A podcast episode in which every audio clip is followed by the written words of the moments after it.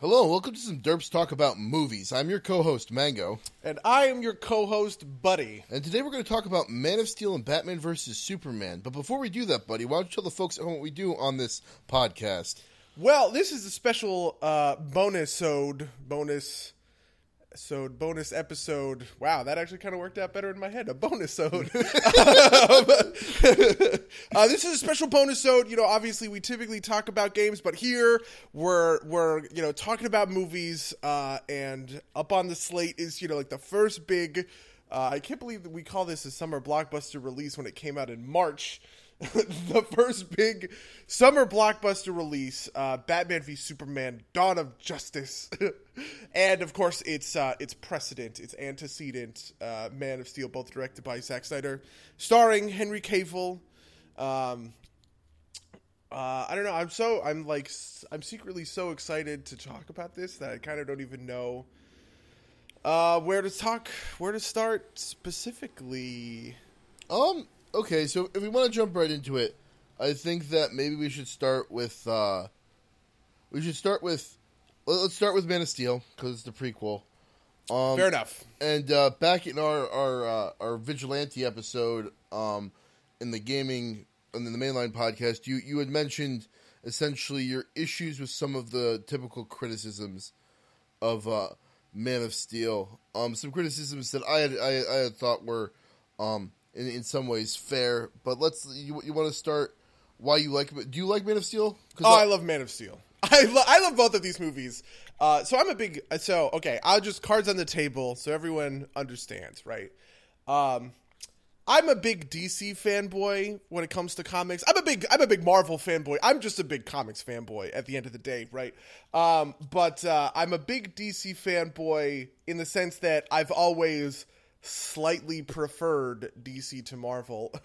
um, and I'm a, and I'm a big DC movies fanboy in the sense that uh, I really like Christopher Nolan. Obviously, those Batman movies are great, uh, and I really like Zack Snyder. Right, Zack Snyder I think is a great, awesome director to be uh, at the forefront of a lot of these uh, at a lot of these comic book movies, and so I watched Man of Steel. I actually I didn't even see it on like opening night or anything. I watched it in theaters because a friend of mine who was a teenager in high school at the time was really hyped and really pumped about it. And he said, you know, like, "Oh, you need to go watch Man of Steel. It's so awesome, etc., etc."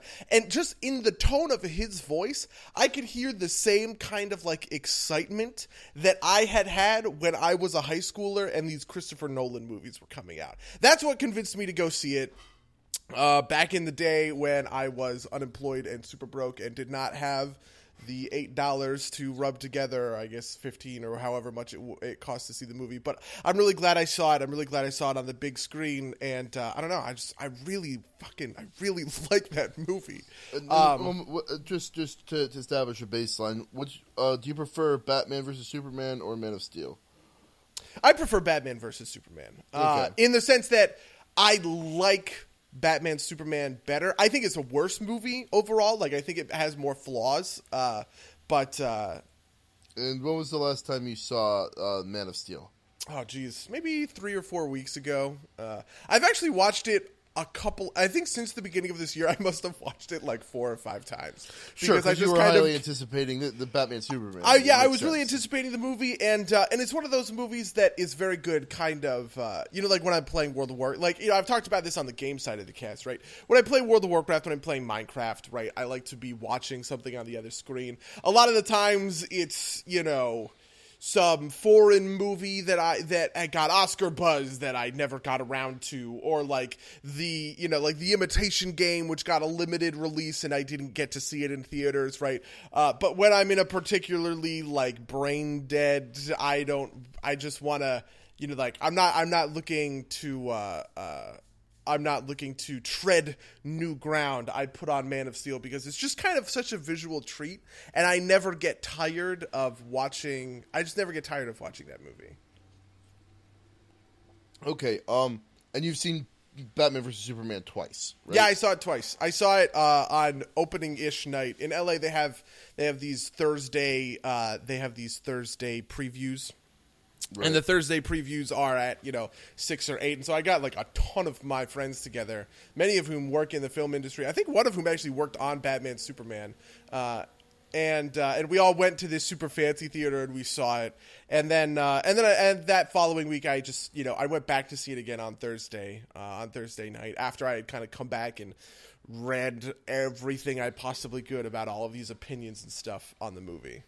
Yeah, for for contrast, um, I am more of a Marvel fan than I am a DC fan. I'm not not it's not particularly a strong preference. I, I like particular Marvel characters better than like like those are my favorites, but I don't think I would say I like the Marvel universe particularly more. I think I know it better. Um, and the answer to, into the other two things are I didn't see Man of Steel in theaters. The first time I saw Man of Steel was approximately three hours before I saw um, Batman vs Superman last week, and I've only seen it once. Oh wow, really? Wow. Yeah. Um, I specifically watched in preparation um, for watching Batman vs Superman because I kind of wanted to to see it before um, it reverse colored my judgment. Right, like obviously I, I couldn't avoid the kind of um, claims about Man of Steel that I had that I had heard in popular rumor, but uh, I have to say that I like I, I like Batman vs Superman a lot better than Man of Steel. I think Batman vs Superman is not great, but I think it's fairly solid. But I thought that that Man of Steel was was aggressively So- mediocre. aggressively mediocre. I really like phrases like that. Um, I think uh, uh, I think a good place to start is where, well, like, so you mentioned that some of these criticisms about Man of Steel. Like, what what were the ones that like particularly landed for you? so so the the one that landed the hardest for me was that like it's it seems like a small thing, but when um when John Kent when when when Superman when when young uh, Clark Kent says, "Was I supposed to just let those kids die?" and John Kent's like, "Maybe." Like that that that al- that kind of struck me as like what what are you like what are you talk like this what are you talking about like like I like, see what you're saying. Yeah. like it's it's one of those moments where like you know in the normal like like that, that's one of those moments that just kind of like rips me out of his like like this this is this is John Kent right like this is like this is supposed to be like like the solid moral upbringing that turns Superman into like the the poster boy he is and I understand you can do things that are different with the characters which I, I and you know I think that's fine but I think that like Superman still being very Superman-y coming out of that kind of I don't know piece piece of it always hurt me. I, I just didn't like. Uh, I- I- you John know, Kent I- in general. I, I, I, I think I see where you're coming from. I've heard this criticism a lot. It's not something that ever bothered me because I always. I like this interpretation almost where John Kent himself understands that he's being hypocritical. Because the specific quote, actually, that he says, because I've seen this movie so many fucking times, he says, I don't know, maybe? Like, he, he doesn't know. And I think that, and that, I, I liked that moment when I first saw it. Uh, I liked that moment because I there's there's obviously a tension between the two things that John Kent is saying, right? Like that you have this responsibility to help people, right? That obviously you should do the right thing and by by saving people's lives, uh, but at the same time, you know, I'm afraid for my son if he re- you know like if he reveals himself to the world right what that w- you know will that world embrace him will that world trust him Yeah. uh, so to speak and i think that that those that tension is something I felt a lot in the theater, and then only afterward, somebody pointed it out to me. He's like, "Yeah, John Kent just said that he should have let a bunch of kids die," and I was like, "Whoa!" I didn't even, re- you know, like I didn't even read it that way. Yeah. Um, th- so I'll, I'll admit that that was one that I had heard before I saw it, and so I was kind of like, I kind of expected it, and so that probably colored my judgment. And now that you said, that, I can see it as kind of like a, you know, my heart says save the kids, but my brain says no because it's not worth the risk type of thing. And I, I think that's a, I don't think it was the best portrayed point, but I understand the intention. Yeah, I think uh, I, to be honest, I think that's one of the bigger failings of Man of Steel um, is that I I get this is I'm going to use this phrase a lot. Like I get what he was going for, but I don't quite I don't think he quite like stuck the landing. Um, for instance, we you and I were talking about this before the cast. Obviously, we were talking about like the John. Oh, by the way, I guess at this point. Spoiler warning, right? I Yeah. guess we have to put up a spoiler warning. We're gonna we're gonna spoil these two movies. Um, I guess as a quick disclaimer, in case anybody has been seeing, you know, the reviews and hearing the buzz about uh, Batman, Superman, I wholeheartedly recommend going to see it. Right? I think it is certainly a theater wor- worthy movie just from like a visual point of view i think it's a beautifully shot movie and it is like appropriately kind of grandiose for the uh you know for the big screen. I saw it in imax. I actually saw it in imax once and then not in imax the second time and that difference made that that made a difference to me personally so um i think you should you know kind of give it a shot. Don't expect uh don't expect the world but uh it is it is I don't know. It's a it's a it's a movie that I like and I recommend to people. Um, Um, if just to give my, my flip side of, of the, to answer that kind of same question, should you go see it or not? Um, I thought it was a solid movie. Like I wouldn't say run outside right now and go see it, but if you have a move, if you if you're going to go see a movie and you're not sure, Batman versus Superman is a fine choice. Don't don't. So the, the big thing I want to say is don't listen to the critics that are like, "This is the worst superhero movie ever," and it made me hate all the super movie superhero movies ever. Like I've seen some of those headlines. It's Yeah, I know what definitely not mean. true. It is Yeah. much better than that. I, that that's the thing I really want to impress. Is like it is not a bad movie. definitely not. Uh, but anyway, now okay. Spoilers three, two, one. Okay. Um, the John Kent death scene, right? Um, the Uh, the Kent death scene. Uh, see that this bothers me a lot too. See, I, I I totally get where you're coming from when we were talking about it the other day, and I I well, so I never got to the bottom of this personally because I didn't uh, I didn't have a chance to go rewatch the movie because I think I was arguing with you like at work at the time. Oh, I, Um, I actually found the clip and, and linked it to you. Uh, but yeah, Really? I, yeah. I don't remember. Okay, I haven't seen Oh. I haven't seen the clip, uh, but the we were talking about the John Kent death scene, and to me, the John Kent death scene read as like, uh, he was going. He you know he like this this whole thing is about how John Kent is wrong, right? This whole thing is about how John Kent told Superman not to come save him, right? Um, and you know, Superman Clark Kent, he's really Clark Kent at the time. Uh, and and Clark listened to his father and that's the that's a huge regret for him, right? Um, I thought he said that out loud because there's this part where he's talking about it with Lois Lane, right? Lois figures out who Clark is. They meet in the graveyard at Jonathan Kent's grave or whatever, and he tells the story, and then like he tells the story, and then he says something to her that I thought I thought he he, he just said it. I just that I thought he just said that this was you know this was my biggest regret or whatever. But uh, I I couldn't find the scene for the life of me on like YouTube or any other kind of cl- place to, to actually confirm that. What did what did the scene that you linked to actually say? Um. So you know what? Here, here, here's an idea. Okay, so we just went and watched the clip. I showed it to Buddy. Um, and Buddy, you, your thoughts? Yeah, so you're right. Uh, he, I well, you're right in the sense that uh, the argument that we had off this cast, uh, he doesn't actually say it out loud. I thought Superman actually said, you know, it's my, you know, it's my greatest regret, but I was obviously misremembering. Um, he asks Lois the question, right? He says, So went "I, you know, like I let clip." my father die." Because he was convinced, you know, that uh, that mankind wasn't ready, uh, and then he says, you know, what do you think? And I, and the implication of the scene to me was always that he regretted that, like he regretted that thing taking Okay. place. See- Um, but yeah, you're right. He d- he doesn't ever ever say, God, see, this is exactly what I mean, right?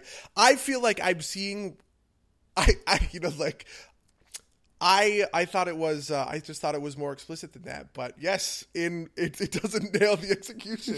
So, so seeing it a couple times now, and um, just just for a little bit of context, I'll, I'll actually link to the the whole scene in the uh in in the in the description of the video. That way, you you you guys can judge for yourselves. But um, this is also Lois has just found uh Clark Kent um and knows who he is, and uh, I I think and uh, essentially I think uh he's making a plea to Lois Lane, or at least it read to me like he's making a plea to Lois Lane to not to not publish who he is um, to the world, so that he can. Uh, and this is kind of his justification for it. And the way I always, the, the way rather I always, it's only been like a week or two for me. The way I, the way I read that scene was, or the the theme of the movie was essentially like Jonathan Kent wanted to make sure it happened at the right moment. That Superman should save himself for when it's necessary and not a moment before to not throw away what's potentially a, a, a one time thing. Um, and that that was my read on that scene. Interesting. I mean, I see. I, I think this also kind of comes into how I read some of the rest of the movie, right? Because like, there's also that part where you know he goes into the church uh, with the priest, and I mean, you know, Oh man, that, that's that's just like tons of Jesus imagery in this place. But where he's in the church and he says, you know, I'm the one they're looking for, right? Um, should I, you know, like if there's a chance I should do it, kind of thing. And the priest says, yeah, you know, like you need to take. And there's the big, p- there's the big Jesus in the stained glass in the background. Uh, you know, Zack Snyder's a lot of things. He's not subtle. there there was like a straight up uh, a, a Superman T pose in Batman know, versus. Superman, and I was, love that pose, dude. Oh, Ah, I love it. Well, Oh. because actually, you know, I do like uh, in in more serious uh, talk. I, I I do like the Superman as Jesus metaphor. Um, in general, right? I think it. I think it follows pretty well. It obviously follows into Batman, Superman, where, uh, you know, obviously he dies and is going to be resurrected. Spoiler alert for anybody who doesn't understand the basic Yeah. principles of comic book blockbusters, right? Like, or, or like the basic principle of like the or the basic purpose of the final shot of Batman versus Superman, Yeah. which like zoomed in on his coffin and showed the dirt behaving funny. yeah. Um, Uh, but, but yeah, he you know he is a he is. Uh, I, I I've seen a lot of people get bent out of shape about the the Christ analogy in Superman, but I personally think it's pretty good.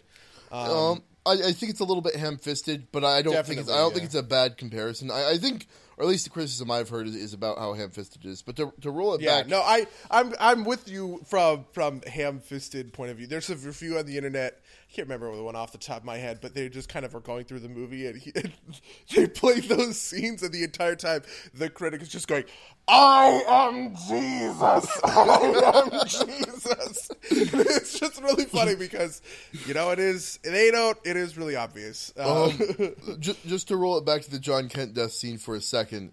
Um, my problem, I don't think, was with specifically with John Kent dying. It's the fact that he died because he went back for the dog. Um, and one, not only is it a dog, um, but it's also not a dog that we ever like got it. Like it's not like we showed, you know, the him growing up and him like like being so invested in this. Like this dog is his only friend when he's not because it's just a dog who until that scene we have never seen in the movie, and he he goes back he goes back to the car and dies for for a, a pet. And maybe maybe this is just because I'm not a particular animal guy, but th- that always just seemed like a like like like it's such such like a like I- so my biggest gripe with it is they could have easily made it impactful by making it like somebody like like a person right like a person that's trapped that he could have let let out and that would have made the scene make so much more sense to me Uh, I guess I feel that. I think it's a, a, a little bit nitpicky. I mean, who doesn't? Do, dogs are universally good at innocent, right? Like, who doesn't want to save a dog, kind of thing. Um, I think this is a bit of like you know this is this is kind of where like the almost id of Zack Snyder is like on full display because on one hand you're con- you know like you're quote unquote condemning Jonathan Kent, right, for this m- mistake, right? It he is wrong to not to hold, to hold up his hand and not be rescued, right? Uh, I think that which is obviously how I see it or whatever. But at the same time, he's also quote unquote right because sacrificing yourself to save the dog is the exact thing that Superman decides to do, right? Yeah, Like, that's to fair. sacrifice him, you know, and and the and so I like moments like this because they are, you know, they're they're thematically strong and they have a lot of character, even if they don't like in when you look at when you're when you look at the details, they don't kind of make as much sense, right? And it is really kind of weird and almost uh, yeah. almost hypocritical on both sides. I, I, I Um, think I think this goes to your nitpick point. This goes back to again what we were talking about in, in the last podcast. Is like that's the thing that kind of caught me, right? Like if it doesn't catch you, it's fine. But when it catches you, and you're like, he he died because of the fucking dog. Like it just kind of like like you know if, if it breaks your uh your your your, your illusion. Um, what I can't remember the word. Suspension of disbelief. If, if it breaks your suspension of disbelief, it, it really hurts the rest of the movie. Yeah, and I think from you know, and I'll, and I'll just say my suspension of disbelief is like hard ironclad. Actually, that's not even really all that true. It's the it's mostly that like if if I if I'm being carried by um if I'm being carried by a movie, uh, I'll I'll just kind of go with it, right? Uh, this is also true of Batman, uh, Batman v Superman, but uh, you know, just to pivot on things in Man of Steel, right? My favorite part of Man of Steel is the action, and my other favorite part is General Zod. I think General Zod is great. He's probably the best comic book villain in any comic book movie over the past 10 years. Uh, actually, I guess 10 years would technically include The Dark Knight. But I mean, just, you know, since the, the kind of Marvel era has begun, right? Iron Man onward, uh, so to speak, the, uh, the, uh, the villains have been relatively lackluster, and I love Zod. He has a purpose, he has goals, he has an ethos, and it's complex and it's complicated, right? And he gets these beautiful, like, operatic moments where he can just sit there and just be like, My sole purpose was to defend Krypton, right? And it's no, you know, like, and without Krypton, I am nothing. And I love that. I love that so much. Um, and, uh, and so I my I I was so swept with with Zod and with these Kryptonians and with these fights because those you know those stakes were just so high. Um, that I was willing to kind of forgive a lot of stuff that did, you know, pull people out of the movie, right? The destruction of Metropolis in the end of the movie, I get how people can kind of raise their eyebrow, even though I think they're kind of almost wrong to, uh, because I, you know, the the point the point of that thing isn't, you know, uh, that Superman doesn't want to save people. He spent spoiler alert, guys. He spent the whole beginning half of the movie only saving people, right?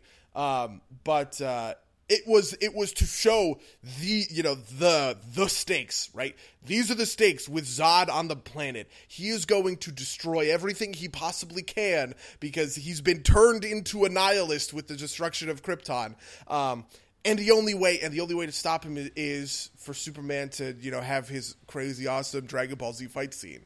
Uh, i don't know. How did you feel about how did you feel about zod? How did you feel about all that stuff? Um so so I, I, I, get what you're saying. I, I absolutely do. I, I do agree that I like Zod as a villain. I liked him as like I thought like the kind of point where it's you know my only purpose is to serve Krypton and that is my entire being and that's what I will do. I serve Krypton. Um, I don't think that really came through well until he flat out said it. Which you know I, I said I've said some things were ham fisted before, but my impression of the character when they did the Krypton scene at the very beginning of the movie was um was that he was kind of like he seemed like he was sub, like that that wasn't like the the I didn't get the kind of like misguided um was it misguided savior from him. He, he seemed kind of subversive. Um and in, in terms of the Metropolis fight scene, um I, I think this. I, am going to straight up say this is because I saw the first thing I saw in this whole thing was the Batman versus Superman trailer, and you know the the theme of the trailer essentially you know God is God is dead or God is terrible or whatever. And watching that scene with the kind of knowledge that that was going to be part of the theme of Batman versus Superman, I couldn't help but think to myself, "Well, no shit." Right? Like it, it was interesting because to me it kind of caused me to do this this kind of inwards reflection. It's like, you know, do I blame the citizens of Earth for blaming Superman? Because you know, had Superman not been there, Zod would have never shown up, and this terrible tragedy would have never happened, right? But then me, as kind of like a freedom loving person, was like, well, it's not Superman's fault that someone decided to come after him, right? None of that is his mm-hmm. fault, and so I can't blame him for that. But I can understand why, like, I, I, can understand why people are aggravated about that. And that, no, I, I, definitely, yeah, I definitely, uh, I definitely feel that to a certain extent. I think, um, I mean, so the other half of this is I just love. See, okay, so the other, okay, there are a lot of people who, uh, you know, get on Man of Steel's case for not quite being in in line with like it is such a radical radically different take than the kind of Christopher Reeve uh, Right. movie Superman. By the way, all of you people go watch you go watch Superman Returns from 2006. It's a really recent movie. It was also a piece of shit and it was exactly what the Christopher Reeves movie would have been like in the modern just just say it, just say it. Anyway, um I you know the the action focus of the movie and the sci-fi focus of the movie um was like it that that really drew me in because you know I so here's the thing okay there are certain characters comic characters I love. I love like every incarnation, right? Aquaman, I don't know if I've ever said this. Aquaman is my favorite superhero of all time. Uh, I love all all things Aquaman. I'm a huge Batman fan, huge Green Lantern fan. Uh, Thor uh, is he, he's yeah, I God, I love all these characters. Thor, Doctor Strange, Silver Surfer, right? Like these these are the characters that I'm just always in their camp, right? But Superman has always kind of lived in like this this version of like you know, Captain America or like Iron Man, where it's like, oh, well, you know, I don't really like these characters in the like they're not my favorites, uh, but uh, you know, when they're telling the right stories, I'm I'm I'm with it, right?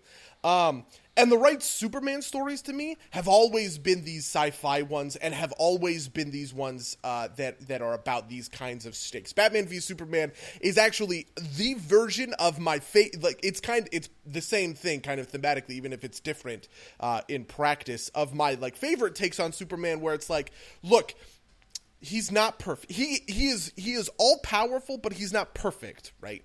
And so if you want to look at it from a Spider-Man perspective and say with great power comes great responsibility, well when you're all powerful, you're all responsible. And when you fail to live up to that responsibility, that that is a really interesting thing to me. And that's where superman is the most interesting uh, as far as as far as i see it. And so this is the, the man of steel version of superman where it's like should i sacrifice myself?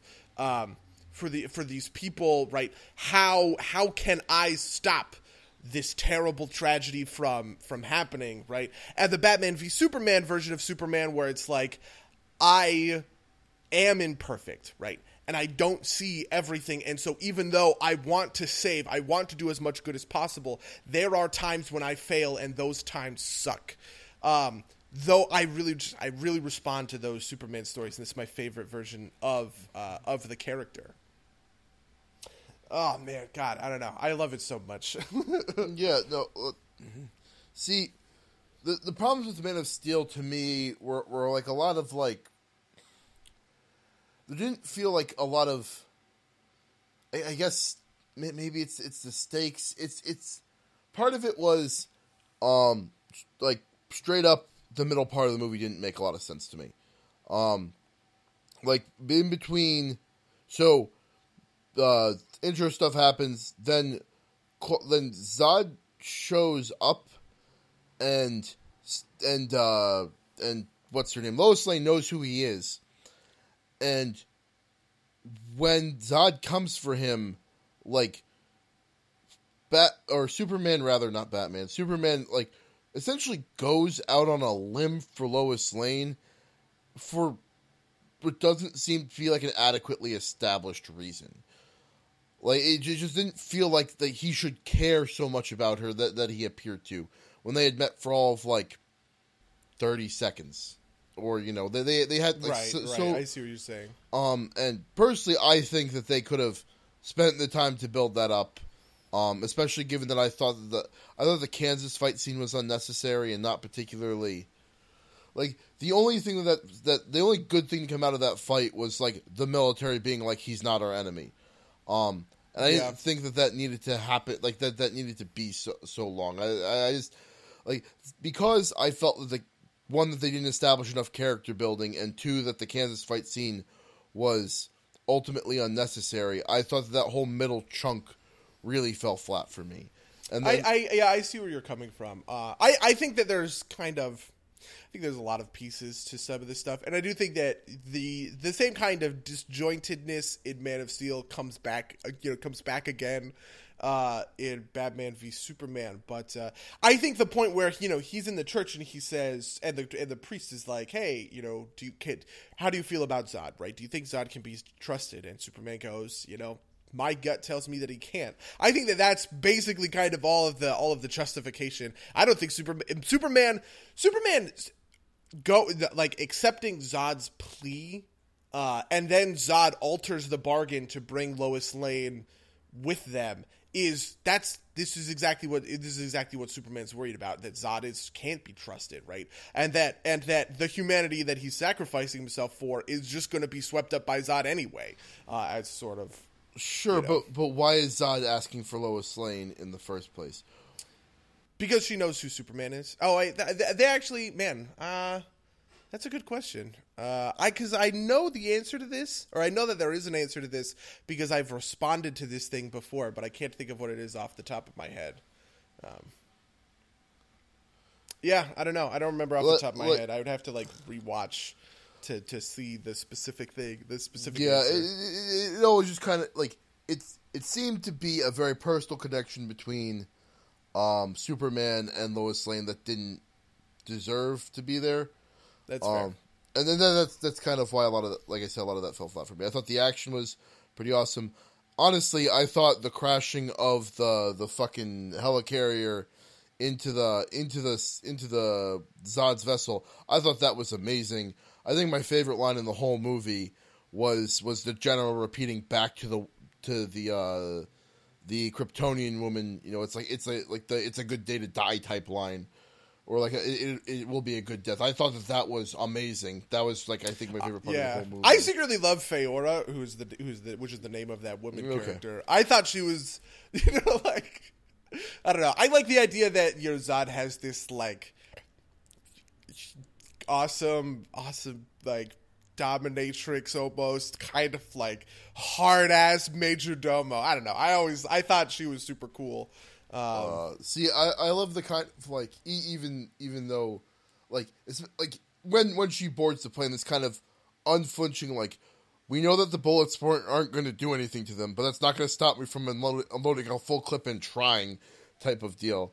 Uh, actually, that was my favorite part of the Kansas fight scene too.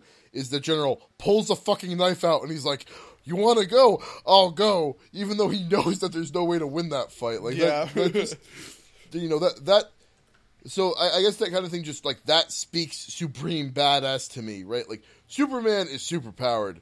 So like he doesn't get any points in my book for going up against a thing that he should be able to go up against. Um but Christopher Meloni pulling a knife on uh, Yeah. You know, and then there's that other guy, that like huge hulking dude. Got it, man. yeah. Uh, no, like I did not like aspects of the movie, but I thought over, you know, like I said, overall, I thought the movie was yeah, fair enough. Um, I think I think a lot of this also is kind of like, are you a Zack Snyder kind of guy, right? Like, because I. so Marvel's been around for a long time at this point, eight years, and uh, I think they have kind of changed the formula from for like what a superhero movie is, right? And to a certain extent, I lo- you know to a certain extent I like those things, right? And I, there are plenty of Marvel movies I really I really like and I really get behind, and I like some of the things. Um, but one of them is, you know, a more kind of light-hearted tone to these things, which always, you know, like, and I get it, you know, they're kind of kids' movies and everything, and that, and I understand, but it also, it also kind of like takes me out of it to a certain extent as well, right? Like, you know, I, so I'm notoriously down on the first Avengers. Uh, I think it's a good movie and I like it well enough, but I actually didn't really, I wasn't all that invested in the movie because it spends so much time playing up Loki as a pathetic and desperate villain who's just gets who's wrong and gets beaten by the heroes kind of at every turn um, that there's really no menace. And you know like the the the whole stakes and and the and the the climax of that film right where the same kind of shit is happening but like it's so totally different because I think the point of this of the New York scene at the end of Avengers is to look at all of these, you know, to look at all of these superheroes and go, "Wow, wouldn't it be so fucking cool to be Iron Man, right? Like, wouldn't it be so cool to be Thor, you know, lightning fucking, you know, oh, like be the Hulk and just completely destroy this crazy floating dinosaur thing or whatever." And I think the point of the at the end of Man of Steel is the almost the opposite, right? Like, doesn't it suck almost to be Superman? Isn't it hard to be Superman? And so while I, I get the, you know, and I like these Marvel movies, and I think the Marvel movies uh, are are doing it right for kind of like for them. I, I'm not trying to disparage them at all. I like the variety that comes with, uh, you know, the kind of Zack Snyder method where it's like these movies are less about kind of lighthearted fun and more about like jaw dropping awe. And uh, I don't know that that's I feel like that's the that's the thing that gets lost a lot when we talk about these critics who are getting all bent out of shape about uh, about See- Batman v Superman. See, I'm, I'm gonna I'm gonna take a little bit of issue um, with with your characterization of it as, as lighthearted fun, and I'm not saying there's anything wrong with liking um, what I'm going to call the more grim dark movies, which are which the DC movies have tended to be. Like I I personally I prefer my movies fairly noble bright, um, or at least my super I prefer my superhero stories noble bright. My I think my favorite thing is like uh, like the the goofball with the heart of gold, and you know the heroes do the heroic thing, and they get their heroic due at the end. I, I you know I just I like that story. I like when when you know not everything has to be tinted with the shade of, but you know everything's terrible anyway. That's I, I think that's my my personal favorite Marvel movies are uh, Guardians of the Galaxy and Ant Man because they really embody that spirit. Um, I like them better than even like something like like Deadpool, um, because they are ultimately about this kind of noble bright thing. And I don't think that like you know I, I, I think it ultimately comes down to preference. I don't think there's anything worse inherently about appreciating the noble bright aspect or, or th- these type of noble bright films. Um, rather No, than, I you know I'm definitely uh, I'm definitely with you, right? Like I'm not trying to disparage one or the Okay, other. I'm just trying to enough. say like I think I think a certain narrative that's running against you know Man of Steel that's running against Batman v Superman is the this kind of idea that all superhero movies need to follow this Marvel formula. When I just don't think that that's fair or true, right? Um, I, I think I think uh, that's an I think it's an interesting characterization. Um, I can't like like what what part of the criticism do you think particularly apply? Like I, I, I maybe maybe I just you know you obviously run in more critic critical circles than I do. I, I just haven't seen that kind of criticism that it's not enough like Marvel, right? Because every every you know everybody loves the Dark Knight, and that's about as Yeah, yeah, I mean, yeah, I mean, some people put it out in different kind of terms than that. But if you, but a lot of it comes down to uh, also, you know, kind of Christopher Reeve superhero land, right? Sure. Because if we look at the history of superhero cinema, right, you have the Superman movies, right, which are its own era, and then they suck. The Batman movies, which are their own era, Well, and then they suck. kinda- And then, uh, kind of X, like there was this trifecta right at the beginning of, uh, um, right at the beginning of the th- the 2000s, right, of Blade, uh, uh, the first X Men movie, the Bryan Singer X Men movie, and the Spider Man movie, right? And these three movies just kind of like kicked off like the modern mainstream diesel engine of, uh, you know, like of superhero movies, right? But for a lot, you know, but for like a lot of these early movies, they were kind of following this Batman paradigm, which is like, you know, you give your villains a lot of screen, uh, a lot of screen time, right? And you want to establish like high, you know, like high, high stakes kind of thing. Uh, and then almost, I think, you know the shift of Iron Man and then kind of into stuff like you know the Avengers right is a shift back to a Christopher Reeves land where it's like the villains don't matter right? The villains are kind of are very secondary uh, to the kind of the main objective. The important thing of these superhero movies is to watch these heroes be heroic and be awesome and be kind of nice. And there's definitely like I'm not trying to say that I it's not even that I don't like those right um, because I do. I like a lot of these Marvel movies. Um, it's just that I don't like those exclusively. I think that there's fair. room in I, there's room in the superhero genre for both to coexist, right? And you can have and you can have uh, what I you know like what I consider to be. Um, you know, a really good Marvel movie, which is Age of Ultron, is kind of like, which is, it has that, you know, like, it has that lighthearted tone. You get a bunch of people and they're sitting around and they're all playing or with Thor's hammer and everything like that.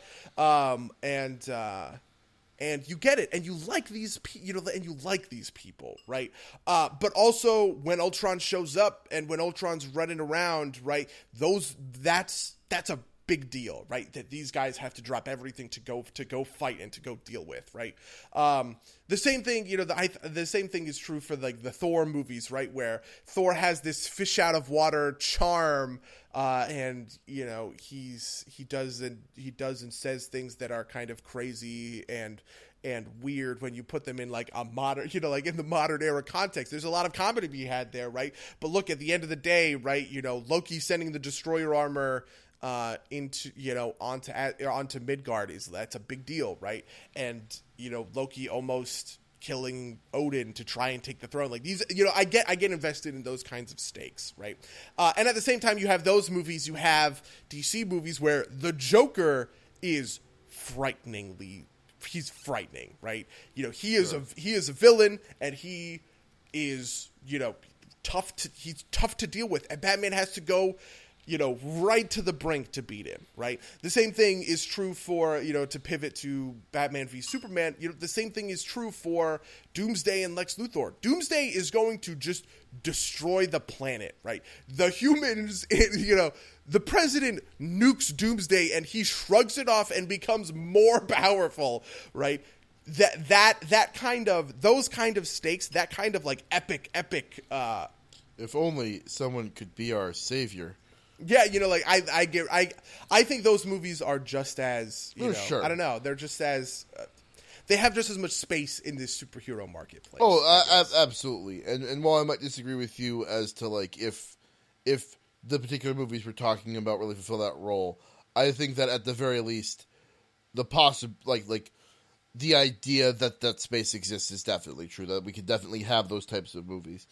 Um, I was kind of thinking. I, I have this, uh, or rather, I think I'm gonna try and bridge Man of Steel to, to Batman v Superman proper, um, with kind of something that bo- that bothered me about both films. I want to get your take on it.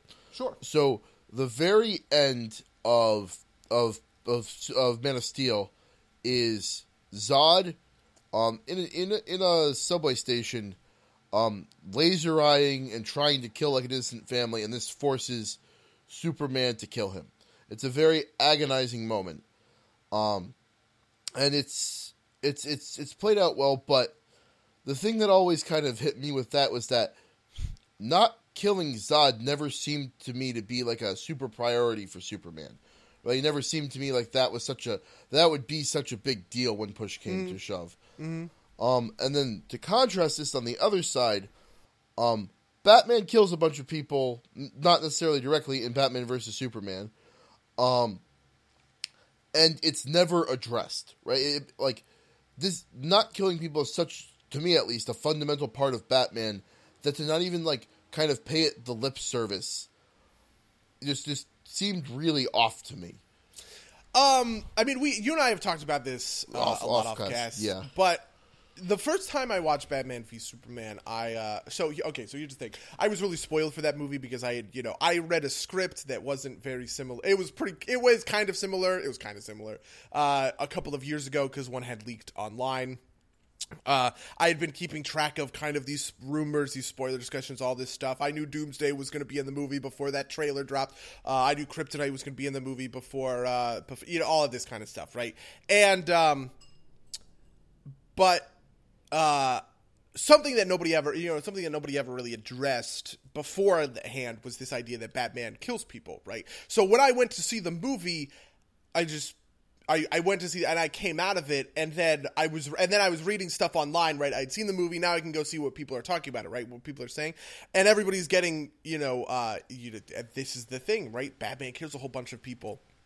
And I was just thinking back and I was like man you know like I guess I understand where people are coming from but that really wasn't the impression I got right like I don't think I like I understand where you're coming from I just I don't think that the movie particularly cares all that much But that, that, Um, that- that's I think that's my issue that the movie doesn't care, right? Like I, you know, there there's an interview with Zack Snyder. I'll see if I can dig it up and put it in in the description. He's like, no yeah yeah yeah, like Bat, you know, this Batman, this isn't a priority for him, and that's fine. But I think it's such a fundamental part of the character that you kind of have to sign. The fact that the movie doesn't even like give it a second thought just rings weird to me, as some with as someone with even the base level knowledge that I, I mean, have. I think they do. I do think they give it a thought because you know. The, so the, okay, Batman's whole arc in that movie is about how ruthless and cruel he's become, and lightening up from that. Right. That whole you know that speech. It's in one of the trailers. Right. You know, people. I, one of the things that I get that I bent out of shape about is critics saying like, "No one has any motivation in this movie. Nobody has any character arcs." And it's just like. blatantly not true. Like, did these people watch the same movie? Alfred literally says to him, he's like, that rage and that fear and that feeling of powerlessness that turns good men cruel. And he's talking, you know, he says it in their first scene together and he's talking about Batman, right? And then, you know, Batman is branding these people, which is, yeah, that's hardcore fucked up. And he's, you know, shooting gas tanks and exploding shit all over the place, right? Um, and, uh, and then the end of the movie, right, he does not, he refuses to brand Lex Luthor, even though he's Sure. you know legitimately you know, like that. This that that's the arc, right? This is the arc that we're looking at, right? Uh, Um, you know what? So so now that you've said that, is I don't think that the branding bit signposted Batman not giving enough of a fuck to me, right? Like I felt like there was a significant leap between branding someone and um and and essentially blowing up a car that a man is sitting in, right? Which which is kind of the, the first thing that happens after, like the the first death that happens after that. Um, maybe it's because at least so in my mind, the the reasonable you could you could make the justification that Batman does not have a reasonable expectation that branding a criminal will cause them to be murdered in prison, Right. right? Whereas Honestly, that that whole bit is a little bit weird. Just Yeah.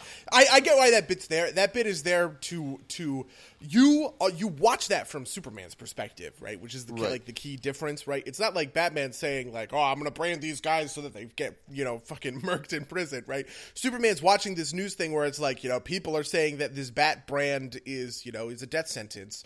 Um, and I, I don't think the I I get I kind of get what he was going for, but I don't think the moment quite rung. Uh, Yeah, I, I think I think that's part of it. I think like, like, so so to me at least, like right, like Batman could reasonably expect that branding someone wouldn't cause to be murdered in prison. Maybe that was what we were supposed to take away from it. That he doesn't care enough that he that he's causing these people to get murdered. Um, but to me, there's a big difference between that and like the reckless disregard for human life of blowing up a car with a person inside is so much more direct of a killing than branding someone and as a consequence having criminals kill them in prison. Also, that logic never rung true for me, right? Like being for like my immediate thought when when he brand because he brands someone before like but before they announced it like it's killing people. Um, and my thought was that like my, my immediate thought was kind of like that would be like uh like a like a badge of honor almost among criminals, right? Like you know I I went up against the bat and I survived, or, or you know I went up against the bat, um, type of deal. I I I just didn't make sense to me that that would cause people to to be killed because it, it didn't seem like he was.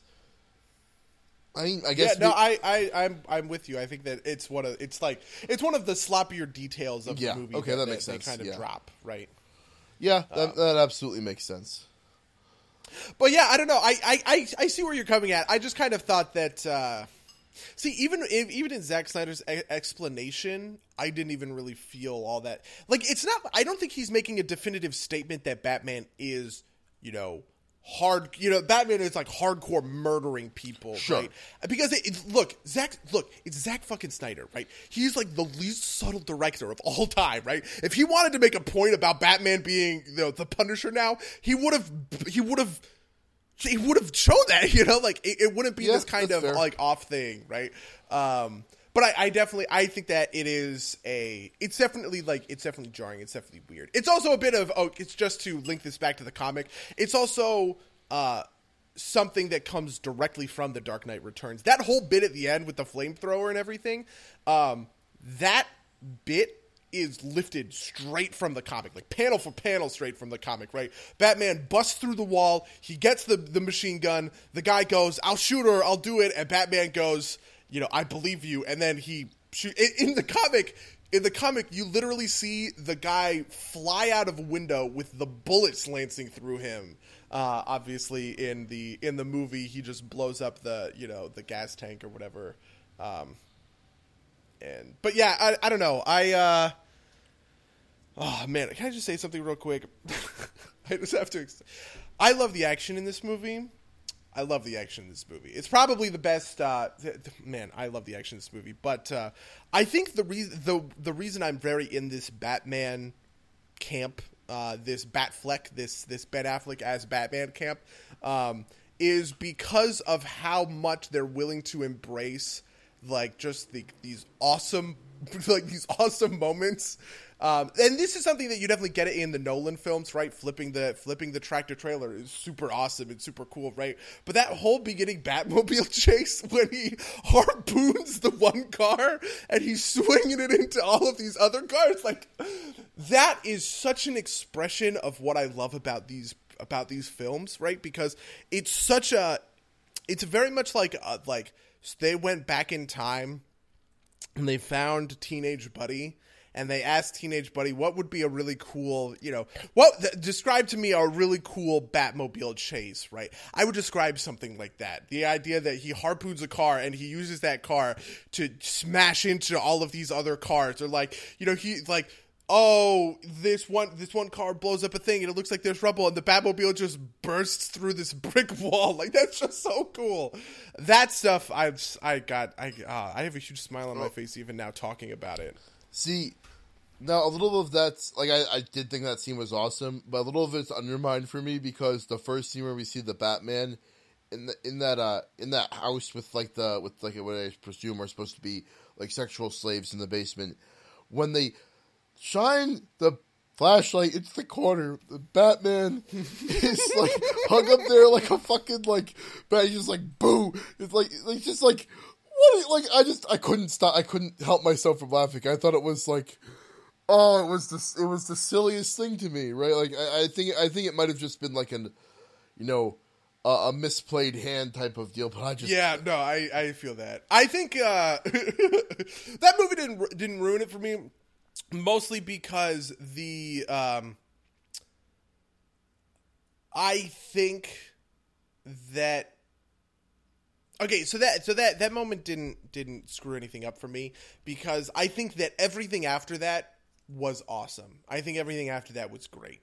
Right, the point where uh, you know, like he's he's running through, and you just kind of see him, kind of like moving through the building. I thought that that movement itself just looked great. yeah, no, you know that's what I true. mean?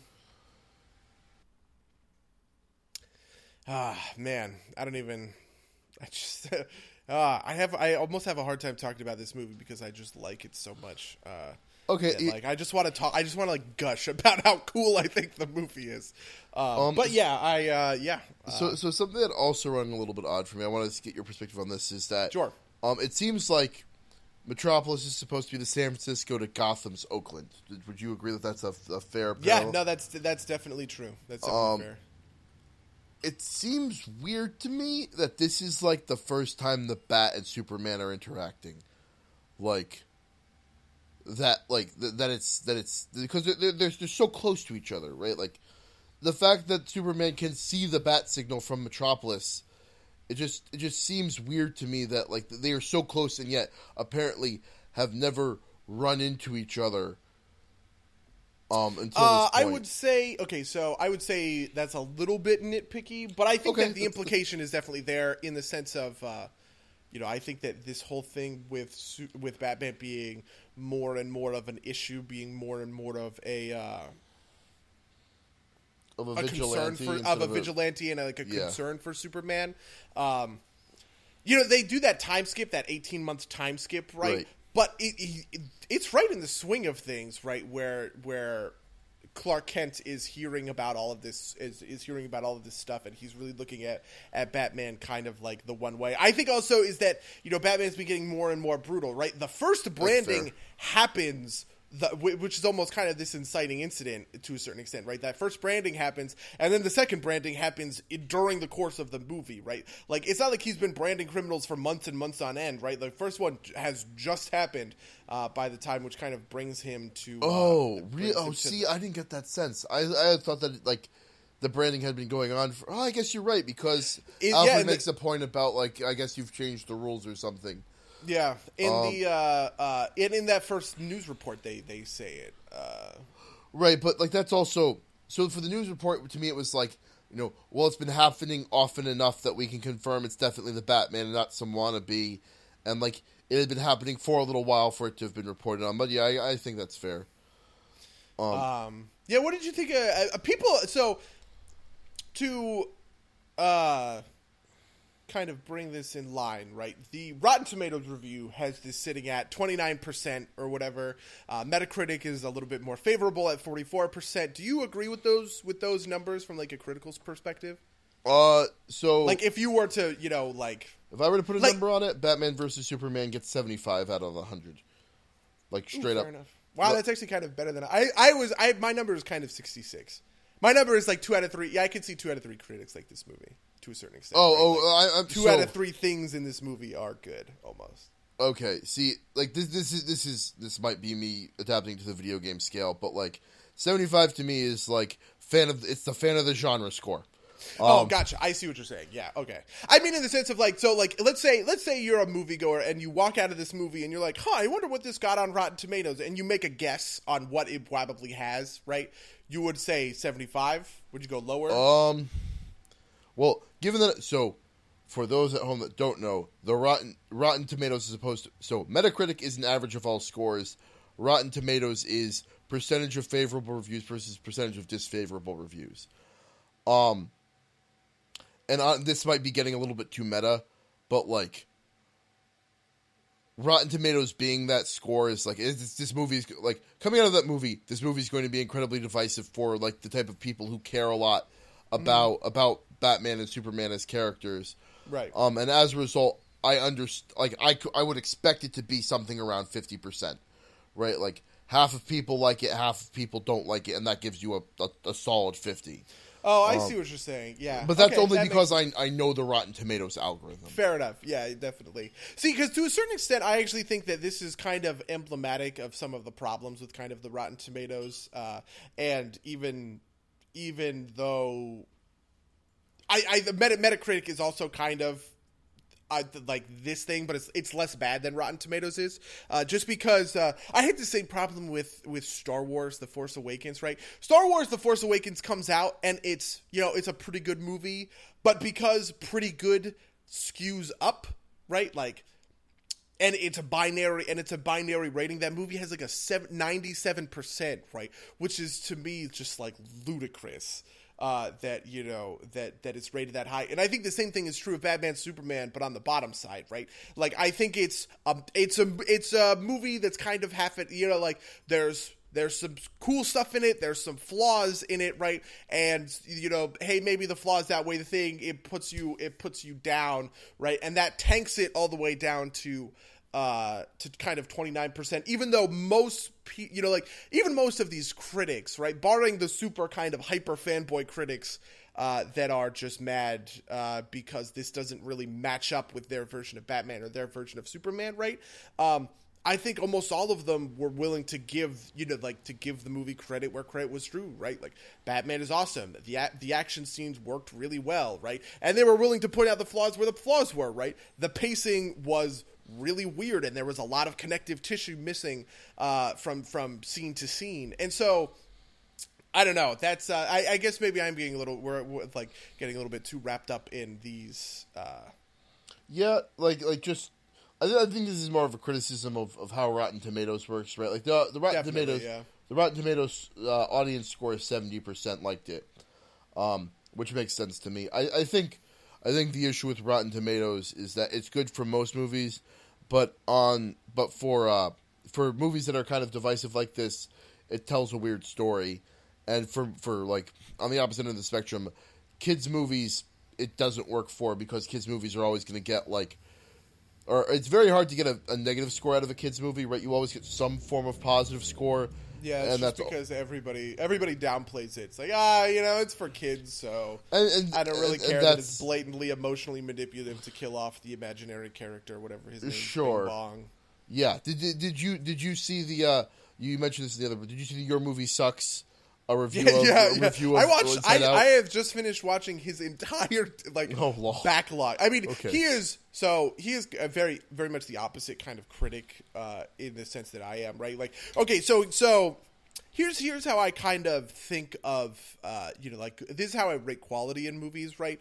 Um, I don't think that all movies are created kind of like qualifyingly like equal, right? There are some movies that aim low and some movies that aim high in terms of kind of subject matter, what they're trying to tackle, and kind of, you know, like complexity, right? And so I am very much in this camp of like, if this movie has high aspirations but doesn't quite meet the mark, I'm very favorable to that kind of movie, right? But if a movie has relatively low aspirations, is a very kind of straightforward film, and you know gets, you know, 10 out of 10 gets every and get and gets it all right i am less favorable to that movie than kind of like the norm would otherwise uh suggest. Um and th- this keys into you know like i'm willing to forgive i'm willing to forgive a lot wrong with superman batman um, or Batman v Superman in order because I think that you know I think the characters are really complex and I love these themes and I love these character arcs and the more I think about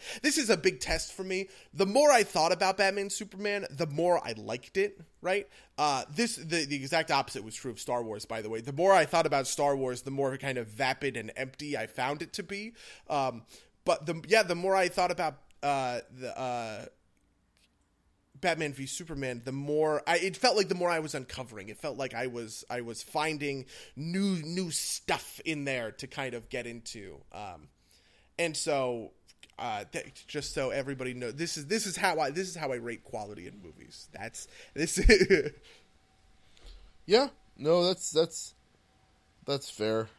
Um, yeah, and I think um, this is a little bit of why I'm a little bit negative on uh, on those kinds of Marvel movies. I don't think you know the Avengers isn't really trying to really accomplish all that much. Besides, hey everybody, hey everybody, look at all these characters. You know, they're in yeah, the same universe now compared to uh, uh, you know like I, I so I you know I kind of uh, mentioned this before. I love the Superman arc in this movie because it is about uh, Superman dealing with his own imperfection, right? With the fact that he's not a, you know, that he is not a perfect person, right? And I love that moment when he comes out of the, you know, like uh, the the con- Congress has literally blown up in front of his face, right? And he goes and he's talking to Lois, and he says, "I'm afraid." That I didn't see the bomb because I wasn't looking for it, right? Like, oh, I, I, oh, I feel that so hard. I love that. I love that version of the of the Superman character, and I have a lot of kind of. Uh, I have a lot of empathy for that version of Superman because I think the the Boy Scout, the noble, bright, uh, best, you know, he's he's the best that we can possibly be version of Superman is also the kind of Superman that we complain about when we're like, oh, Superman's too perfect, Superman's too powerful. You know what I mean? I think that those are very hand in hand. Oh yeah, uh, no, no, I, I, absolutely agree. I, th- I, think a conflicted Superman is, is an interesting Superman, um, and I, I think they handled it fairly well for for this film. Um, you kind of in a roundabout way are coming around to one something I want to discuss. Is I actually really loved Lex Luthor. Um, Did you really? That's interesting. Yeah. He seems to be the most people are universally in uh, the Batman Wonder Woman camp. They think Gal Gadot and they think that uh, Ben Affleck did a great job, but everyone wants to get on Lex Luthor's case. I was actually pretty bad. I was very. I was very negative on Lex Luthor. I saw what they were going for, but I really thought they they they missed. Right? Oh, um, really? And I thought Jesse Eisenberg was really miscast. And then I saw it again, and I saw it again, and I I don't you know I saw it again. I had seen everything, and I had uh, this is a little bit like uh, I I just I saw it again and. It clicked way more for me. It just I I saw he, there's a lot of attacks uh, based on the Lex Luthor character about his motivations and about like, oh, why is he doing this? Why is he doing that? His personality changes, right? Like every five seconds. That's actually not true. Uh, the, he he has he. What I like about him, he has a very clear character arc as well, right? Um, and uh, I don't know. I'm much more in camp Lex Luthor, and I am. Uh, I do hope he makes a return in the DC universe uh, now. I, I agree. Like I, I think the like I, I was not so sold on the very final scene with him where he kind of like starts ranting through the jail cell. Um, but I think for most of the movie, I, I really like the kind of like crazed genius type of idea. I really like the kind of like, uh, you know, I I live in Silicon Valley, the kind of like Silicon Valley, right? Yeah. Uh, you, you know, dude type of aspect to it. I love like you know, just little like you know things like, you know, how crazy he is. He's willing to blow up his what appears to be like a very trusted advisor of his. Yeah, dude. No, Mercy Graves. That's like that. That's not a little character. That's a real character, right? She's in. A, she is like his right hand, right hand person. Um, in the comics, she's actually an Amazon, uh, which always I I don't think they're doing that in the movie. I wish they I wish they kind of were, but it, it always makes for like it's like little little interesting tidbits about uh, uh, Mercy. But yeah, the, the the fact that he's willing to like send her to that fate just so he can like make his point, right? Like the like I I, I don't know. I I really like I just really like the way he played out. Um um I like, you know, even like the kind of like things that like seemed like like the kind of like uh what like, like the eagerness, right? Like even mm. like even something that like it's either you know, if you consider it one way, it's kind of like a weird plot point. and the other way, it's like him tipping his hand a little early because he's so excited for this. Is you know, you know, Clark Kent meets Bruce Wayne. Hi, I love bringing people together.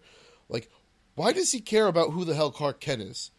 Right? Like, yeah, you know, honestly, I think a really cool part of this movie is that he knows both who Clark Kent and Bruce Wayne are. Right. It's really, you know, it's it's not something they really go into, right? It's very it's very subtle and everything, right? But like Lex Luthor clearly knows that that Bruce Wayne is Bruce Wayne and uh, Clark Kent or Bruce Wayne is Batman, Batman, and Clark, Clark Kent, Kent, is, is yeah. Superman. And so I think, you know, honestly, I think this is a bit of what I liked so much about the second viewing, right? When I knew that fact, it really recontextualized that scene. Oh, right? oh yeah, right. Like it, it seemed to me it's like you know, oh he's he he tipped his hand a little bit early, but right. no one caught it. Right, like they were too busy. Like you know, Bruce Wayne was too busy trying to like hack some shit, and Clark Kent was too distracted by like, why is why is this Bruce Wayne character acting all weird? Mm-hmm. Um, yeah. Although that did is followed up by kind of like, I think my least favorite scene in the movie, which is when like, like you know they go into the they go into the basement. Um, Wonder Woman has stolen Batman's dongle. Um, and and or and uh, Clark Kent, or rather, yeah, Clark Kent looks at the television screen and sees like a house fire in Guatemala or wherever. It looks like it's supposed to be South America, and right. you know he's just there, and he has another like straight up Jesus moment. Like, yeah, yeah, I know what you mean. Uh, like, and I just saw that, like, like you know, even more so than like the T pose in space the that moment was a little bit just a little bit too much for me. Uh, I uh, you know, I don't necessarily begrudge you. I don't necessarily begrudge you that. um, I like, I man, see, I like that moment just because I liked that they lingered on it, right? That uh, I think that this was really important for setting up the conflict in Superman, right? He wants to, you know, he wants to understand this whole thing with Bruce Wayne, right? He's hearing this and everything, and, and but like, and, and then he sees this fire, and he doesn't immediately go, like, right? Like, he doesn't immediately leave. He takes a minute to to consider, like, which is the right thing for me to do here, because, uh, it it it really helps set up this. Uh, I don't know that same kind of conflict. You know, honestly, something that I also I didn't like it in the first the first time I saw it, but then I got it the second time I saw it was the John Kent scene, like that dream sequence. Um, where he's up there and he's just moving, you know, he's Sisyphe, like, you know, he's moving these rocks, right? And he tells this story about how, um, you know, a flood happened, and so he and his, uh, he and his father saved the farm by diverting the by diverting the flood, but it went and it completely destroyed uh, the the Lang farm. By the way, comics tidbit: Lana Lang's Lana Lang is you know like Superman's first love interest, uh, and uh, and if I remember correctly. I think her like her farm does go like her father's farm does go under and he's abusive, uh, which is just like you know little details. I love them. Anyway, um, yeah, and he talks about how he thought he was being a you know he thought he was being a hero, and uh, and he was eating this special cake that his mom baked, you know, that, that, his mom baked him for saving the farm and everything. And all the while, the you know the Lang the Lang farm, these horses are drowning, right? And I, I first I was really struck by that, and I was just like, wow, that's bleak, right? Like, you know, this idea that no matter what Superman does, there will always be negative consequences, right? For every every person he saves, uh, every person he yeah, there there will be some negative consequence to it that he's not seeing, and that's going to be bad, and that sucks. And I was just like, and I was almost so depressed uh, for, that I didn't hear the second part of that story, which is the important part. In the second part of that story, he talks about Clark asks him, he's like, because obviously he's feeling the exact same way. Uh, Clark asks him, and he says does that feeling ever go away? And Jonathan Kent says, "Yeah, as soon as that, you know, like as soon as I met your mother, right?" And I realized in the second viewing that that that scene isn't there to try and make a philosophical statement about how every time, you know, Superman saves a cat out of a tree, the the a tree branch falls and kills a little kid you know some yeah. craziness right? Like the point of that story is is the is the appearance of that right? How superman has to let go of this idea that he is responsible for all of these consequences and do the right thing no matter what. That's what's important. Uh, and that and that scene actually comes back later in the movie because he he repeats the quote to uh, to Lois Lane because the specific Jonathan Kent quote is something along the lines of like, you know, I met your mother and she was my world and she changed, you know, like and she and she she got me over that hump essentially. Um, and when Superman rescues Lois Lane, and by the way, the most ri- ridiculously contrived rescue ever, um, uh, when he rescues Lois Lane, that's what he says. He says, "You are my world." To her, and then he goes off and sacrifices himself to kill Doomsday, and I just love that so much. Uh, and it's something I totally missed on the first time. Uh, it's something I totally missed the first time I saw the movie. Oh, that's absolutely fair. Well, yeah, yeah. I think uh, I don't know. I think there's a there's a lot I think there's a lot on the surface that uh, that turns people off to a certain extent. Um, this I, I agree with everybody that's like, yeah, Lois Lane really doesn't have any reason to go back. First of all, she doesn't have any reason to throw the the kryptonite spear down the well in the first place, right? right? Uh, besides, I guess just to get it away from him, but it's kind of whatever. And then she has no, no Alfred. I think there's a scene missing where like Alfred calls her or something, and it's like, by the way, hey, by the way, Super, uh, Superman needs you to get that spear back, right? And so she goes and she gets the spear. Um, and, yeah, uh, I, I think it was this weird thing because, like, I remember when I first saw it, I, I thought that it was like, oh, she wants to get rid, she wants to get rid of it, right? Like, and I, I kind of assumed that the well that she threw it in was like deep, mm-hmm, like, mm-hmm. like that that it was going to be gone. And I, I had at that when I first saw it, I assumed that one of the super people was going to have to have to go get it. Hell, I was even like giggling to myself as like, you know, Aquaman comes up and is like, "Here, here it is," and like hands it, uh, it's funny and and hands it off. But uh, like it when it, when the pool was that shallow, it was like, what, what, like why? Yeah. Uh... But you know, I you know it's you know I uh, one of the first rumors about the movie. I bet, and I actually think that there is some credence to this. I bet it was in the script for a while, but they probably cut it out. Was that uh, that whole bit in the beginning with the Indian Ocean and those divers and Lex Luthor's person? That whole bit was uh, uh, that that whole bit was an Aquaman bit where Aquaman uh, was cleaning up like the wreck, and he finds the mineral uh, and ends up uh, and ends up get, giving it to Lex Luthor. I I, I get why they, it's it's one of those things where I think that's a cool moment because I love Aquaman so much. I just want him to be all right. over this fucking movie, right? Uh, but I'm definitely glad that they changed it because I I there was no nobody talked about a motivation at the time. Nobody knew any of this other craziness. They just the the the thing was that Aquaman was. Um, very involved in the cleanup in the Indian Ocean, and uh, and that he found uh, and that he found kryptonite there. But uh, uh, yeah, did you? Uh, how did you feel about those Justice League? Those, those that completely out of place trailer for the Justice League movie that was just in the, you know in honestly, the middle uh, in the middle of it. Honestly, I thought it should have been a post credit scene. Yeah, I, yep, I'm with you 100. percent I think it should have been a post like scene. Like that would have been perfect, right? Like you get the glimpse of the icons in the mo- in the regular movie. That's mm-hmm. fine, and then the post credit scene is like Batman being like, "No, let's see about these other files," and and, and going through them. Um, Yeah, I think. Uh, yeah, I think that they're or or maybe even not post credits, but like you know a denouement type thing, right? Like Mm-hmm. like you've got like you know like they're, they're showing they're showing Superman's like grave, and like they're like playing some ominous music, and then it flips flip back to Batman looking through the files, and then like you know the dirt starts like the last shot is still the dirt flying up a little bit, but like it's like and Wonder bit- Woman's, you know, over, you know, over his shoulder in the Batcave. Yeah. I would go. I that that would have been way better. I, that would have been way better. Yeah, I think. um, uh, I think I, think on kind of like a more universal scale.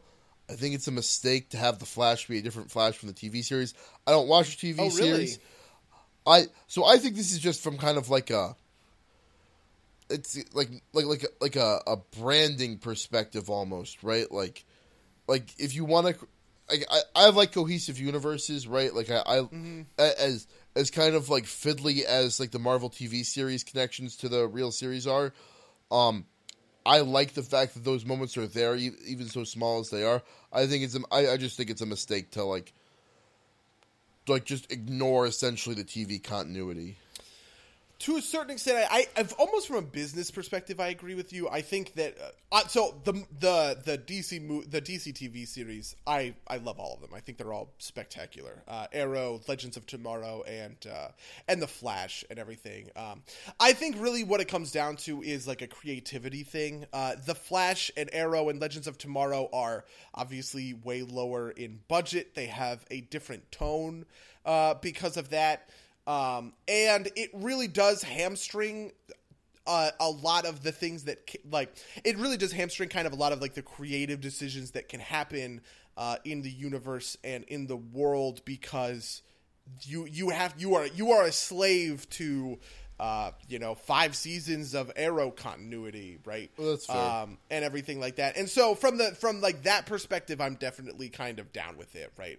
Um, i think uh, I also, I, you know, I'm, I'm, I'm, I'm a little bit sad because for a long time it was rumored that uh, Christopher Miller and Philip Lord of the Lego Movie and the like the Twenty One Jump Street kind of fame uh, were going to be doing the Flash movie, but uh, they ended up just writing it, or I think they're I, they're not even writing it anymore. They're just doing a concept for it. Uh, the director of the film is going to be uh, somebody different, and uh, uh, I think I think it's going to be you know I, I think that having having multiple versions of the same kind of character almost uh, is to be you know is to be neat right? Like i think that doing a movie version of captain cold or a movie version of the reverse flash who's a little bit different than the tv version who obviously has a certain subset of motivations and right and all of this extra kind of like continuity weighing him down is a pretty good you know it's a it's a pretty good starting point right? So that nobody has to feel like they you know nobody has to feel like they have to go watch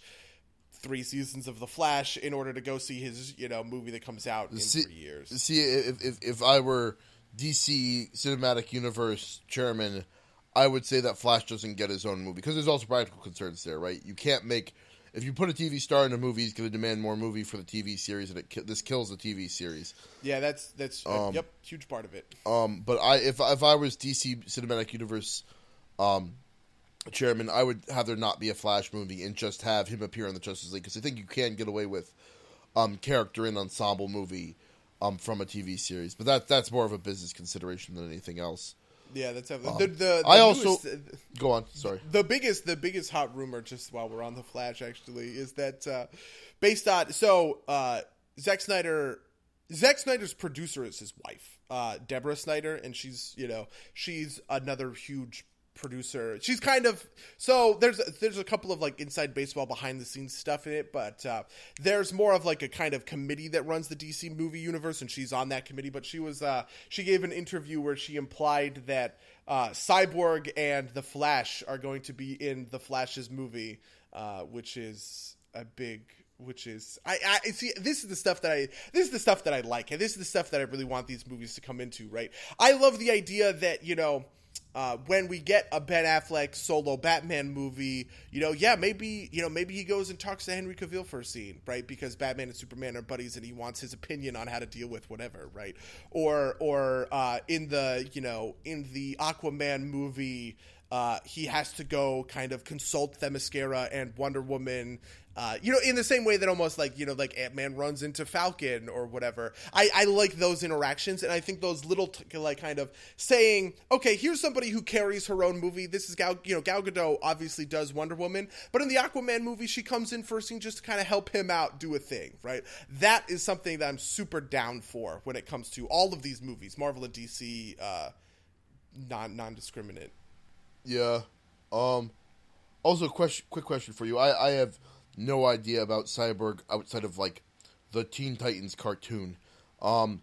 Is that is is is the guy is the scientist supposed to be his dad? Because I definitely got Yep. that impression. Okay. The cy- the so the the original cyborg story is he gets hit by like he gets a car he's in a car crash and uh, and his dad cyborg arises him and then he becomes part of the Teen Titans. Um, DC revamped their continuity a couple of years ago uh, for the quote unquote New Fifty Two, right, where they do kind of fifty two different comics or whatever. And in that continuity, um, Martian Manhunter is no longer a founding member of the Justice League. Cyborg is. Um, Cyborg gets, uh, you know, he gets basically attacked by Darkseid's minions, and he gets kind of covered in this like crazy hellfire stuff. And so, in order to save his life, um, his father basically fuses him with. Man, this is arcane lore. Okay, in in uh like Darkseid's you know dark sides world they use these things called mother boxes which are really really advanced computers right? And they're these uh they're they're what allow Darkseid's people to teleport. These are what the boom tubes are. If you've ever seen Superman the animated series those big tube things with like the kind of rings that come out that's a boom tube that's created by mother boxes. Um Cyborg gets fused with a mother box in order to bring him back to life and he's a founding member of the Justice League. And that that crazy cube thing that like oscillating hypercubed kind of tesseract Oh, it's- it's an Allspark. Uh it is uh that's a mother box and so that was like kind of like the birth of the birth Optimus of Prime. Yeah, yes, yes, of Optimus Prime.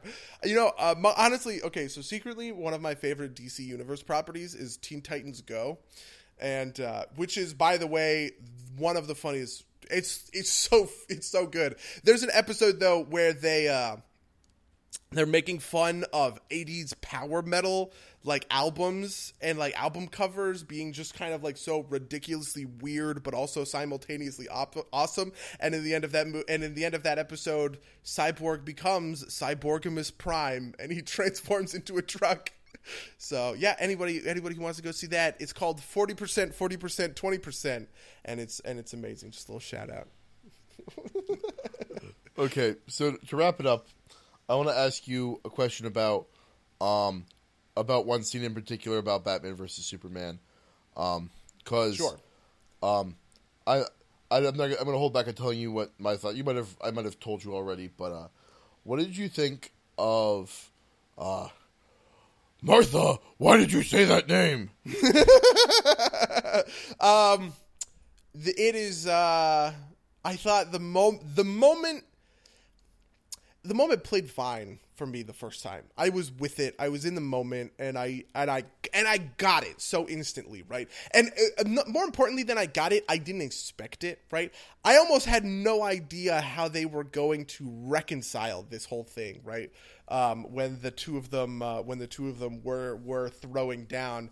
And it was such a clever way I think, to get at the point, right? Which is that Batman is looking at Superman and thinking he's he's just another alien like Zod. He's just another supervillain like all of these supervillains who I've fought, you know, my entire career, right? He is eh, eh, Batman willingly dehumanizes Superman so that he can kind of justify him, you know, like his actions. Um and it was such a great moment to symbolically be like, hey, by the way, Superman is a person and he has a mom, right? And not only that, you know, like his his like it, it was it, I got I got the connection almost instantly, and I was just like, and I think and I actually think Ben Affleck played it pretty well.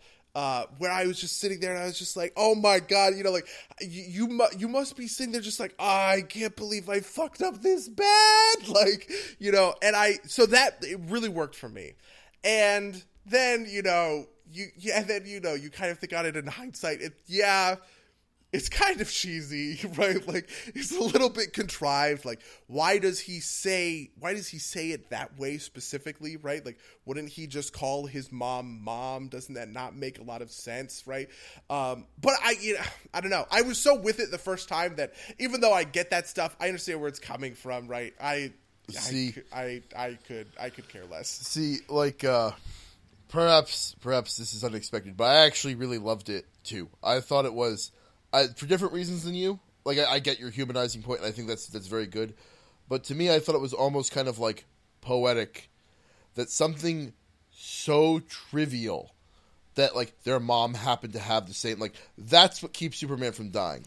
Not that he's a superhero, not that like, you know, you know, Batman on his own accord is like, you know, well, what the fuck am I doing, right? The fact that something so trivial that they their mom happened to have the same name, like that little coincidence is just what caught like I I thought that that was pretty neat. I thought that it was it- it's not so so big and so important and so overwrought to to like stick out as like you know like a day Deus Ex Machina to me. Mm-hmm. But I I thought like you know just you know these little things that like you know these little things in the world that like can make all the difference for for nothing right for the fact that you know two people have the same name. I I, I love that. I I, I know I, I it, it rang the right way for me in, in that scene. Yeah, and I think to a certain extent, the the reason that it's running the wrong way for a lot of people, I think, is because they're all, they were- they were not, you know, they they weren't they weren't like me where they were kind of swept up in everything, right? They were turned off by the minor inconsistencies, or they were turned this off. This is because, part of the building fury. Right, exactly. And so, you know, um, because I was so with the movie, I just kind of I couldn't I just couldn't care less whether or not it it was it was kind of an awkward moment in reality, right? But I definitely see, you know, if you're the kind of person that wants Superman to be Christopher Reeves and you're getting really bent out of shape because he's not, and you're sitting there and you're just clenching your fist and you're like, "Mm, I can't believe they're doing this to Superman, right? Like if you're the, if you're that guy, yeah. if you're that if you're that kind of person, uh, I can see how like this is something where like, oh my god, that's so stupid, right? Like, you know, I, I'm sure, I'm sure, I'm sure if I was more with it in just to draw a parallel here, like I'm sure if I was more with it in uh, Star Wars: The Force Awakens, if I was more swept up in that whole thing, right? That the the weird little moments that did bug me on a second time, right? How Rey is just unconscionably good at you know fucking everything, right? And uh, you know, you, well, see, the problem is I, I liked Force Awakens, but I didn't I didn't get as swept up in it and everything, right? The, like when I, uh, Yeah, for- here, by the way, when Han similarly- Solo died. Oh, oh, I would say similarly for me, the moment when Rey does the the force suggestion trick in the chair was the moment where it was like, okay, that's too much. Let's mentally go back through everything. Yeah, and you know what? You know what else it was for me for Rey? It was when okay, they're in the middle of this fucking lightsaber battle, um, and Kylo Ren, you know, like he makes a swing and she blocks it, and the camera's so fucking close on her face, right? And she she's sitting there and she blocks it, and she closes her eyes. And she's her eyes are closed, and it's like four or five seconds, and then she opens them with all this like renewed vigor and everything. And I was just sitting there, and I was like, Kylo Ren is the worst fucking swordsman on the planet. He should have bought. He should have like, you know, he should have sliced her like six ways to fucking Sunday when she's sitting there, right, like Oh, with buddy- her eyes closed. Buddy, he got he got shot with a caster bolt, Yeah, right. Like, which doesn't on. matter at all until we need to justify this point. Yeah, and, and you know, and the same thing is true. Uh, the the point I was going to make earlier was like the Han Solo death scene, right?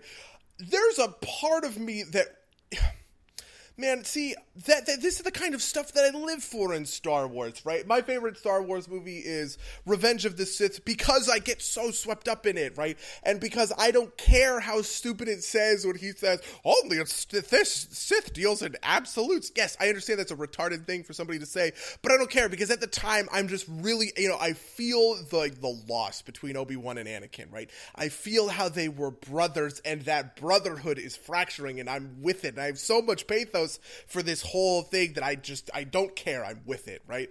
But for the Han Solo thing, it was the exact opposite because it was just like the movie was like, by the way, by the way, Han Solo's gonna die, and it's gonna be a lot like Obi Wan dying. Do you see what we're doing? Do you see how this is a lot like Obi Wan dying? By the way, by the way, Han Solo's dying, and it's and it's gonna be a lot like. And I was just sitting there, and I was just like and and then he died and i was like well first of all that was ridiculously predictable and second of all that moment was entirely ruined because the movie wanted me to know how much it was like the you know i, I just i couldn't i i wasn't i wasn't in the moment um and I don't, I you know, I don't know, I don't know why. I don't know why it works for me in Batman versus Superman, and it doesn't work for me in uh, in Star Wars: The Force Awakens. But there's just something there that was uh, Yeah, I, I don't know. There's something there that was missing.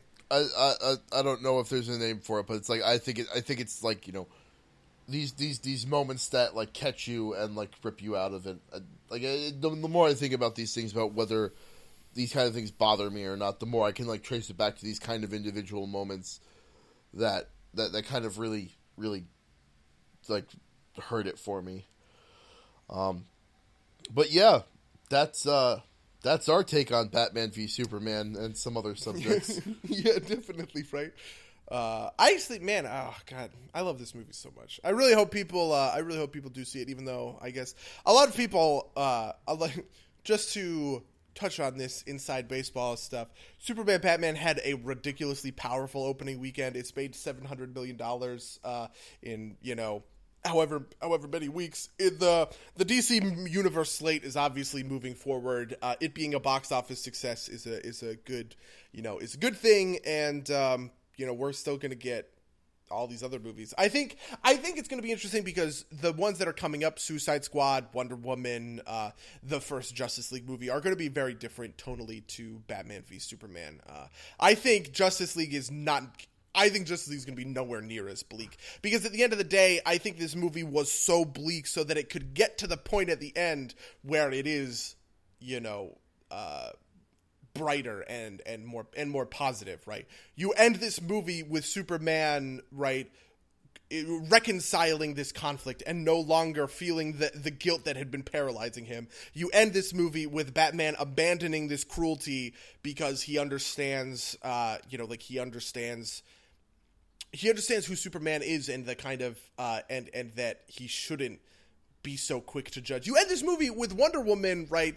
Who who literally, you know, she literally says, you know, like I left the world of man because of how horrible it was. She still, you know, she still comes out and defends it, right?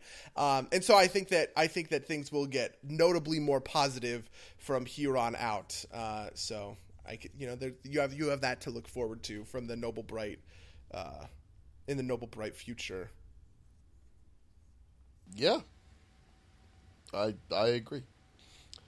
Um, Okay, well, uh, yeah, I guess we're, uh, I guess we're done. Uh, we'll probably do these intermittently. I imagine we'll probably end up doing one for Civil War because I have a lot of thoughts about that movie already because I know a lot about what happens. But I'm really excited for it. don't uh, don't spoil it for me. I know I, I don't want to say anything, obviously, but you know that's in a month. Um, I'm sure that uh, there will be other stuff where we can unlock our bonus bonus odes. yeah, bonus sods. yeah. Have you watched any of like Daredevil season two or anything along Not yet. I watched Jessica Jones in preparation for Daredevil season two, and I haven't watched Shit, it yeah, yet. I have. I haven't watched Jessica Jones. I really need to get around to it. I like Jessica Jones a lot. Um, I we could talk about that some other time. Maybe that'll be another bonus. So the the the Marvel Yeah. Netflix series. But uh, um, until then, you can listen right on this channel for our normal content, which is video games and tabletop games content. Um, you can email us at some derpsplaygames at gmail.com to tell us what you think of Batman versus Superman or any other topic you really wish to. Um, You can comment on the thing. You can watch us play tabletop games live at some derps play games or twitch.tv slash some derps play games. We've got a YouTube channel and Facebook group. All these links will be in the description uh, for everything. Uh, anything you wanted to say, buddy? Nope. I think we're uh, I think we're good to go. Uh, Yeah. uh, yeah. Until next time, dear listeners. Until next time, dear listeners.